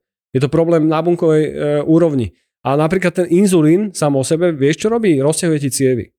Cez NO. Poznáš takúto pretréningovku NO? Že, že... Akče pretréningovka NO. Akože ti rozťahne cievy a, a človek je potom viac napúčený v tej, v tej posilke. Ja keď si napumpujem. Áno, jasné, áno. jasné, jasné. Oxid dusnatý, NO. A, a vlastne to, inzulín robí to, že tie cievy vie rozšíriť. A a zrejme e, preto je veľa tých demencií spájaných s inzulínovou rezistenciou, že ten inzulín tam nefunguje správne a nerozširujete cievy. A tam sa hromadia metabolity a tie bunky odumierajú. Vieš, a že, a že zase ten benefit toho, že začneš cvičiť, uh, prefúkuješ trubky, lebo skrátka máš rýchlejšiu tepovú frekvenciu, rozťahneš si cievy a lepšie ti bunky uh, fungujú na ten inzulín a skrátka lieči sa. A, a to, toto je napríklad to, čo je podľa mňa strašne kom, komplikované spraviť z hľadiska štátu, že vedie to spojiť všetko, lebo to je spojenie, že školstva, telesnej výchovy a teda, zdravotníctva a tých ostatných sektorov, ale zároveň, že, že vieš, že ty vieš, že nezlepšíš cel, cel, celú krajinu. Nemá šancu. Ale keď podchytíš niekoľko tisíc ľudí, tak tých niekoľko tisíc ľudí vie podchytiť potom pod seba ďalších niekoľko tisíc ľudí a, a nielen to, vedia podchy- podchytiť tie ďalšie generácie. Že vedia vychovať tie deti svoje nejakým spôsobom. A to je podľa mňa ten kľúč, že, že aj to zdravotníctvo vie, že my sme boli vychovaní ľudia, ktorí majú teraz 70, 80, 90 rokov. Oni sa nezmenia v tom, že, že oni, vieš, akože a ich budeme riešiť tou, tou, dajme tomu, že špičkou akutnou medicínou. Budú sa hasiť tie veci, hasiť sa tie komplikácie cukrovky a, a, a teda a teda. Ale kvázi my keď budeme mysleť na, na tie ďalšie generácie, ktoré teda vieme vychovať, tak už keď podchytíš teraz tisíc ľudí, tak za 5 generácií to môžu byť 100 tisíce. Super prístup a máš k tomu a skúsim sa vrátiť naspäť. Spomínal si to cvičenie. Mne sa páči, ak vlastne za výsledok tohto podcastu bude, že však treba zdravo je zacvičiť. Ale spomínal si silový tréning. Prečo podľa teba je pre zdravie silový tréning dôležitý? Lebo kedysi, znova keď sa vrácame do tej minulosti, silový tréning v zmysle však posilky, keď to tak poviem, že chodíš do posilky, silový tréning sa dá rôzne robiť aj vonku, hociak, ale bol vždy spojený s tým, že hm, si chceš vyzerať ako kulturista, hej, a, a potrebuješ si ešte niečo do seba píchať a sípať, pomaly, že to bol taký. A teraz prečo podľa teba je silový tréning dôležitý, aby si ho odporúčal ľuďom, odporúčoval by si ho im aj namiesto že behania, keby si nejaký človek mal vybrať, že som 45 ročný a chcem začať cvičiť, a prečo by si im hovoril, že silový tréning je ten najdôležitejší? Hej, uh, nie je, že, že najdôležitejší, ale je najviac podceňovaný. Že veľa ľudí aj, že chodí aj behať alebo robiť nejakú aerobnú aktivitu, ale že necvičí silovo, lebo ich to nebaví. Hej, že to je taká, taká klasická odpoveď. Ja si myslím, že keď chce človek, že minimum benefitov a takých, že dostatočných, tak by mal mať aspoň hodinu aerobnej aktivity, hodinu silového tréningu a hodinu nejakých intervalových tréningov. Alebo high intensity tréningov týždenne. Uh, uh, ideálny stav je viac. Ale teda, že poďme sa baviť o tom silovom tréningu. Keď sa bavíme o, o tom mozgu, tak tam, je, tam to vyzerá lepšie z hľadiska toho aerobného tréningu. Že, že ten má oveľa väčší benefit na mozog. A presne tak, presne tak. A niekedy, keď sa človek prekysličí, tak už to nerobí dobre. A, ale, ale každopádne, že hej, že tam mozog máme pomerne jasne, hoci aj ten silový tréning tam má nejaké benefity. Pre mňa je silový tréning uh, výborný z hľadiska nejakého mentálneho nastavenia človeka a z hľadiska nejakej, nejakej že nájsť rutinu a nájsť nejakú, že, uh, že pracovnú efektivitu a vedieť zdolávať nejaké, nejaké ťažkosti počas života. Čo, na čo je dobrý aj ten aerobný tréning v skutočnosti, hej, že ty keď, keď si naučený, uh, lebo vieš, väčšina ľudí kedy skončí s fyzickou aktivitou. Keď dosiahne to plato, tú fázu plato, kedy sa im prestane dariť uh, tie zá, základné gains, hej, nazvime to tak. Mladý chlapec, 16 rokov, začne cvičiť, nábere, kľuje 3 kg salové hmoty ako nič, hlupým tréningom, hlupou stravou. Potom sa to zastaví a zistí, že mne to nefunguje. Skončí. A presne keď prejdeš túto fázou plato, ja cvičím od 15 rokov, čiže, čiže cca 20 rokov cvičím a, a tam som zažil toľko fáz plato, že teraz keď hoci čo sa pokazí alebo, alebo nastane komplikácia v biznise, v čomkoľvek, tak si povie, že OK, že ale že vieš to vyriešiť, pretože vždy vieš tieto problémy vyriešiť. Čiže to, to, toto je jedna z základných vecí. Ale poďme sa baviť tie kom... Alebo toto bolo vlastne, že šport ako taký v podstate, hoci aký šport ti toto Určite. viac menej robí. Hej? Určite, keď plávaš uh, v, vo vode medzi žralokmi 4 hodiny, tak áno, tiež ti to. Ale teda, že, že poďme sa na tie konkrétne záležitosti. Svalová sila v určitom veku je, je najväčší prediktor úmrtnosti. To znamená, že, že keď zistíš, že stráca človek svalovú silu, vie, že to nejde dobre. Keď vidíš, že, že starý človek ti stráca svaly, že chradne, ja som to videl na svojom detkovi. Vedel som, že teraz už je zle. Že, že sa začal strácať, hej. Uh, je to ochrana kosti na, z hľadiska osteoporózy, ktorá hlavne teda v, uh, ženám, ktoré sú v tom období menopauzy, môže zachrániť život. Že, že, že keď padne, že si, že si uh, nezlomí krčok, že nebude hospitalizovaná, nebude ležať, nedostane zápal plúc a zomre. Hej? Lebo v určitom veku takáto hospitalizácia, že, ale všeobecne zlomenina, tam je, tam je riziko umrtnosti až do 50%. Do roka po zlomenine. Uh, a my vieme, že silový tréning na to funguje, aerobný nie. Že silový naozaj funguje, aerobný so-so. Uh, potom uh, okrem tej svalovej sily a, a teda uh, tej, tej, tej kostnej štruktúry, tak je to to, že ten sval, keď sa kontrahuje, keď, keď napínaš ten sval, tak on si stucne cukor bez potreby inzulínu. Čiže, čiže vie pomáhať aj pri týchto metabolických ochoreniach. Čo vie v skutočnosti aj pri aerobnom tréningu. A že prečo je dôležitý z hľadiska, z hľadiska, uh, z hľadiska toho, toho celého tela, je, je v tom, že všetky tieto systémy, ktoré by sme mohli od pečenie, môžeme ísť od pečenie až po, až po že základ, že genetická informácia, ako je ovplyvnené prepisovanie genetickej informácie, to všetko vie ovplyvniť silový tréning a aj, aj ten aerobný tréning. Ale že niektoré veci vie lepšie ten silový tréning. Napríklad tá kostná štruktúra, svalová sila, Uh, aerobný tréning vie trošku lepšie ovplyvňovať tú, tú epigenetiku, čiže alebo ten epigenom, čiže to, čo ovplyvňuje tú našu genetickú informáciu a ten mozog, oni sa doplňajú. High intensity aktivita, tam pritom sa tvorí trošku viac laktátu, trošku viac sa tvorí endorfínov a enkefalínov, to sú látky, ktoré nám robia to šťastie, alebo, alebo že, ale zase na, uh, nám vedia posunúť tie hranice pociťovania bolesti uh, pri tej fyzickej aktivity. Skrátka, akože Uh, vieš, že, že my, my si to vieme detálne pozrieť aj z hľadiska tej biochémie, aj z hľadiska tej fyziológie svalu, ale v skutočnosti pre ľudí, čo to má znamenať, tie odporúčania. Že robte, choďte sa prechádzať, choďte robiť nejakú aerobnú aktivitu, ktorá vás baví, či to je bicykel, či to je plávanie, či to je beh, ale že cvičte ten silový tréning. A to je možno to, čo som na začiatku povedal, že, že preto som uh, povedal práve o silovom tréningu, lebo ten je podceňovaný najviac. Súhlas, super. Ja aj keď počúvam však Hubermana alebo všetci v rôznych týchto podcastov alebo Peter Atia, ktorý tiež veľa hovorí o, o dlhovekosti, každý tam jeden z nich hovorí presne to, čo si ty povedal, že v skutočnosti množstvo tej svalovej hmoty ti hovorí o tom, kedy, eh, ako dlho sa môžeš dožiť a aké máš rizika, takže presne. A hlavne tá kvalita života, vieš. Hm, nie, nie ani to, že, že ako, koľko sa vieš dožiť, ale že keď robíš ten silový uh, tréning 70 80 tak uh, vieš chytiť to vnúča, pravnúča, vieš sa s nimi zahrať, vieš ich, uh, vieš ich uh, zobrať na túru a t- to je skrátka, to, to je tá kvalita toho života, je oveľa dôležitejšia pre tých ľudí ako to, že sa dožijú o 5 rokov viac na posteli. to je Peter Atty a myslím, že on tak hovoril, že on cvičí tak, že má také tréningové programy aj pre ľudí, aby že v 70 vedel spraviť, že dreb a zdvihnúť dieťa, hej, mm. že presne nad hlavu alebo, alebo niečo podobné. No vidím, že by sme museli, mali spraviť akože špeciálny podcast, niekoľko dielov o tomto. A spýtam sa ešte dve také otázky a jednu, neviem, či mi budeš vedieť k tomu niečo povedať, ale v, keď sme sa bavili o tej dlhovekosti a o tej kvalite života v neskoršom veku, keď má možno niekto 50-60 viac, a v Amerike celkom taká móda, že dávať si rôzne hormóny alebo testosterón uh, replaceovať si cez rôzne veci a neviem, napríklad uh, Jeff Bezos hej, sa hovorí, že, že v akej je teraz forme, že má oveľa viac svalov, oveľa lepšej forme ako keď bol 20-30 rokov a že na ten jeho vek, že určite si musí uh, dávať TRT alebo niečo podobné. Ako sa ty na toto pozera, že možno aj, že viem, že na Slovensku asi to vôbec nie je nejaké móde, ale v rôznych tých amerických podcastoch tam skoro pomaly to až odporúčajú od nejakého veku a že vlastne ľudia, ktorí 50 60 aj cvičia, necvičia, že chradli telom, tak keď začnú si uh, dodávať, do, neviem, poviem takto, že testosterón do tela umelo rôznymi asi tabletkami alebo čímkoľvek, ako to funguje tá terapia, alebo injekčiek, uh, tak, eh, tak im to akože zvýši reálne kvalitu života. Hej, že nerobia to kvôli svalom ako mhm. takým, mm.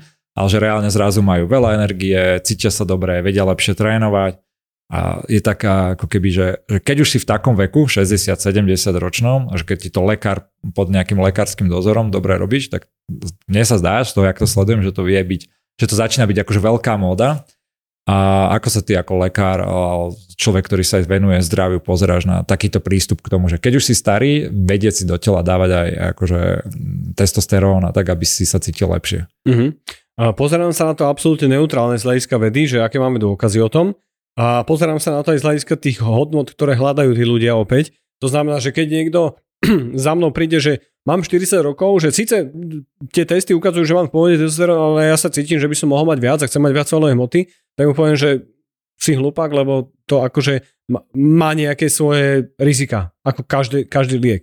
Um, ak sa na to pozerám z toho hľadiska, že mám dokázateľné, že niekto niekomu, kle, napríklad to, že aby si zistil, že, že ako ti klesajú tie hladiny testosterónu, lebo sú ľudia, ktorí majú hladinu testosterónu celkového, že 8, uh, hej, že horná hranica je to 26, má že 8, že líše spodnú hranicu ale má efektívne využitie toho testosterónu, že ten voľný testosterón je v poriadku, má 5 detí, čiže to je ako keby nejaký, nejaký znak toho, že, že mu funguje správne uh, tá časť tela.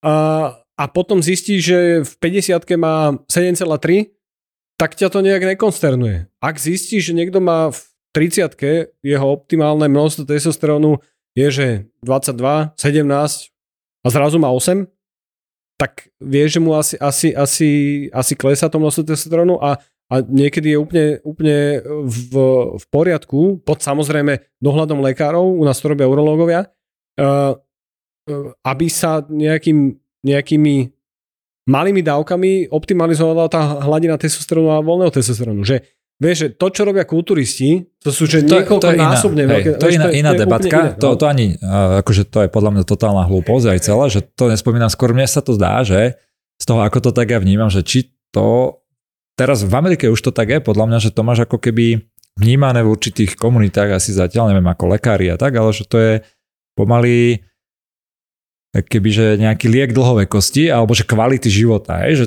si viem predstaviť, že keď je 60-70 ročný človek, a teraz nehovorím, hovorím čisto iba akože o svalovej hmote, mm-hmm. o, o, o živote, že o tej chuti zo života, energie, ako sa cítiš, že vlastne keď si to tí ľudia začnú dávať v takom aj vysokom veku, tak zrazu majú tú kvalitu života oveľa, oveľa akože väčšiu, hej? No, že zrazu aký, že omladneš. To máš odpoveď toho, vieš, že, že keď to vie niekto udržať tak, aby nemal to testosterónu toľko veľa, že sa mu začne meniť na estrogen, a, a, a začne mať nežiaduce účinky z toho, lebo ten testosterón sa vie napojiť na každú bunku, vie, vie, vie zmeniť prepisovanie genetické informácie, čo není sranda. A, ale teda, keď sa bavíme o tomto, že niekto reálne, že robí všetko preto v, svojom, v svojej životospráve, aj cez tomu začne klesať hladina testosterónu a cíti sa zle, nemá libido, čokoľvek, a teraz dáš mu postupne dávkuješ nízke dávky, a začne sa cítiť dobre, tak máš to odpoveď, že mu to pomáha nejakým spôsobom. To isté je to aj u žien, vieš, že, že ťa tá hormonálna optimalizácia v okolí tej menopauzy to robí najväčšiu šarapatu, že, že sa to podceňuje a, a teda tie ženy potom trpia. Super, to bola taká posledná veľká otázka a ešte mám takú jednu, že veľa debat je vždy o rôznych uh, dietách, hej, že o strave, že to je pomaly jak náboženstvo, neviem, vegáni versus, čo sú nejaké carnivore diet, alebo čo vegáni versus všetci na svete a tak. Uh, a naozaj tých diet a prístupov je kopec, kopec biznismenov, ktorí to celé predávajú, kopec programov. Ako z tvojho pohľadu uh, rozpoznať alebo identifikovať to, že, že to není nejaké šarlatánstvo alebo že to není len nejaká akože dieta, že niekto chce z teba vyťahnuť peniaze, ale v skutočnosti to nefunguje. A od toho, že až tie testy pomaly na tú intoleranciu, čo asi, neviem, aké to je škodlivé, neškodlivé, alebo je to jedno, až po naozaj nejaké pomaly fakt, že škodlivé um, diety. Mm. Že, že čo sú tvoje princípy, alebo čo by si ty poradil ľuďom na záver, že čo si majú všímať uh, na tom, aby, aby mali takú tú správnu dietu v najnovších vedeckých poznatkov. Uh, ono, že, že taký ten základ je to, že keď niekto pôsobí, že on vie niečo, čo iní nevedia. Vieš, že keď niekto sa snaží takýmto spôsobom pôsobiť a, a, a, a že, že, že bojuje teraz proti tomu mainstreamu, že, že oni nás chcú umlčať, ale my vieme, že toto naše uh, animal-based diet v skutočnosti, ktorá nemá žiadne dôkazy vo vede, ale funguje nám, pozrite sa na mňa, ako dobre vyzerám. A, a chodí po obchode a ukazuje, že pozrite sa na toto, koľko to má tohoto, že strašia tých ľudí.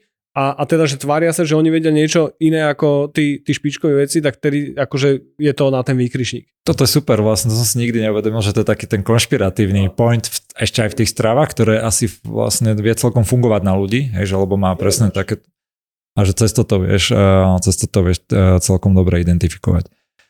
Vedel by si ty odporučiť nejaké, nejaké dobré zdroje, okrem svojich kníh, ktoré si aj napísal a v kľude povedz aj svoj Instagram a, a knihy, že kde by ťa mohli aj ľudia followovať, lebo však ty tam dávaš aj nejaké ďalšie typy, lebo naozaj tento, tento podcast to vôbec neobsiahol, aby sme sa mohli baviť a fakt do hĺbky aj ďalších 100 hodín.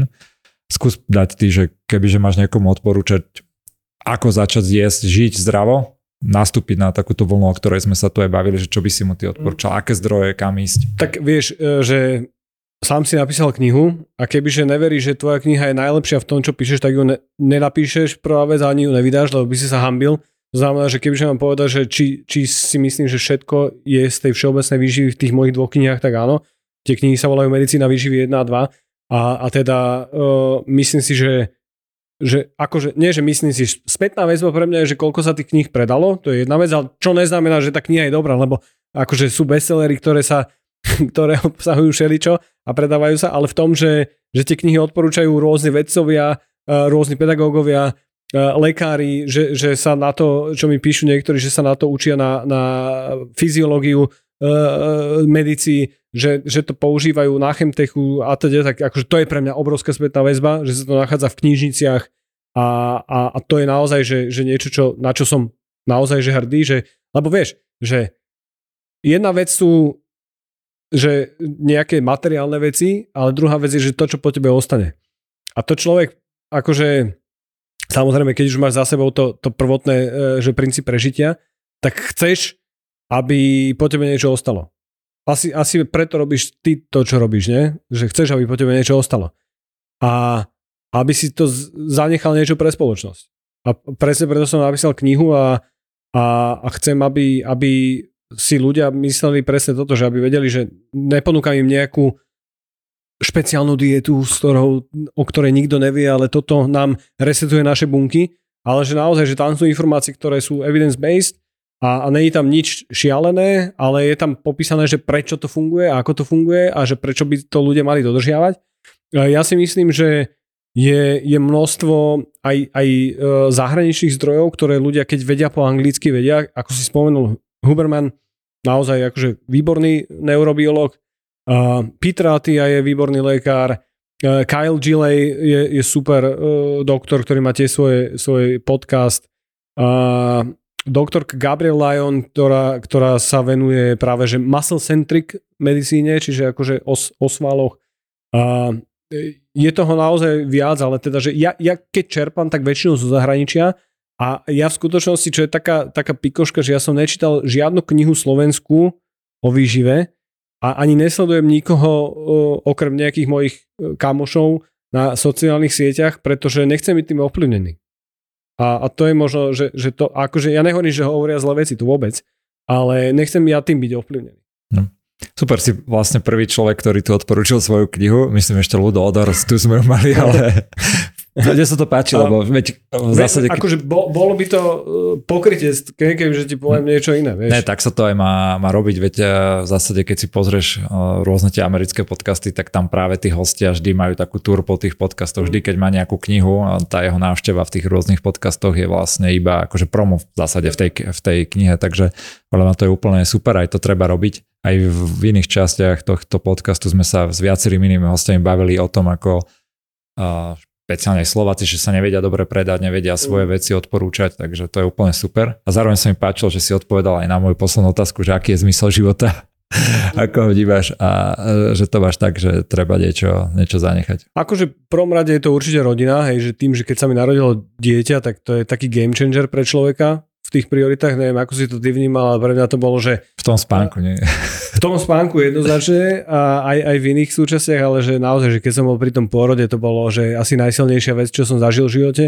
A, a to je taká hodnota, ktorú chcem držať, a, ale samozrejme, že fakt, že uh, takto, že keď hovoríš, že to počúvajú podnikatelia, tak všetci vedia, že keď niekto robí niečo pre peniaze, tak ich v živote nebude mať že e, tie peniaze podľa mňa prichádzajú do toho života, keď niekto robí niečo, čo ho baví a, a čo ho naplňa.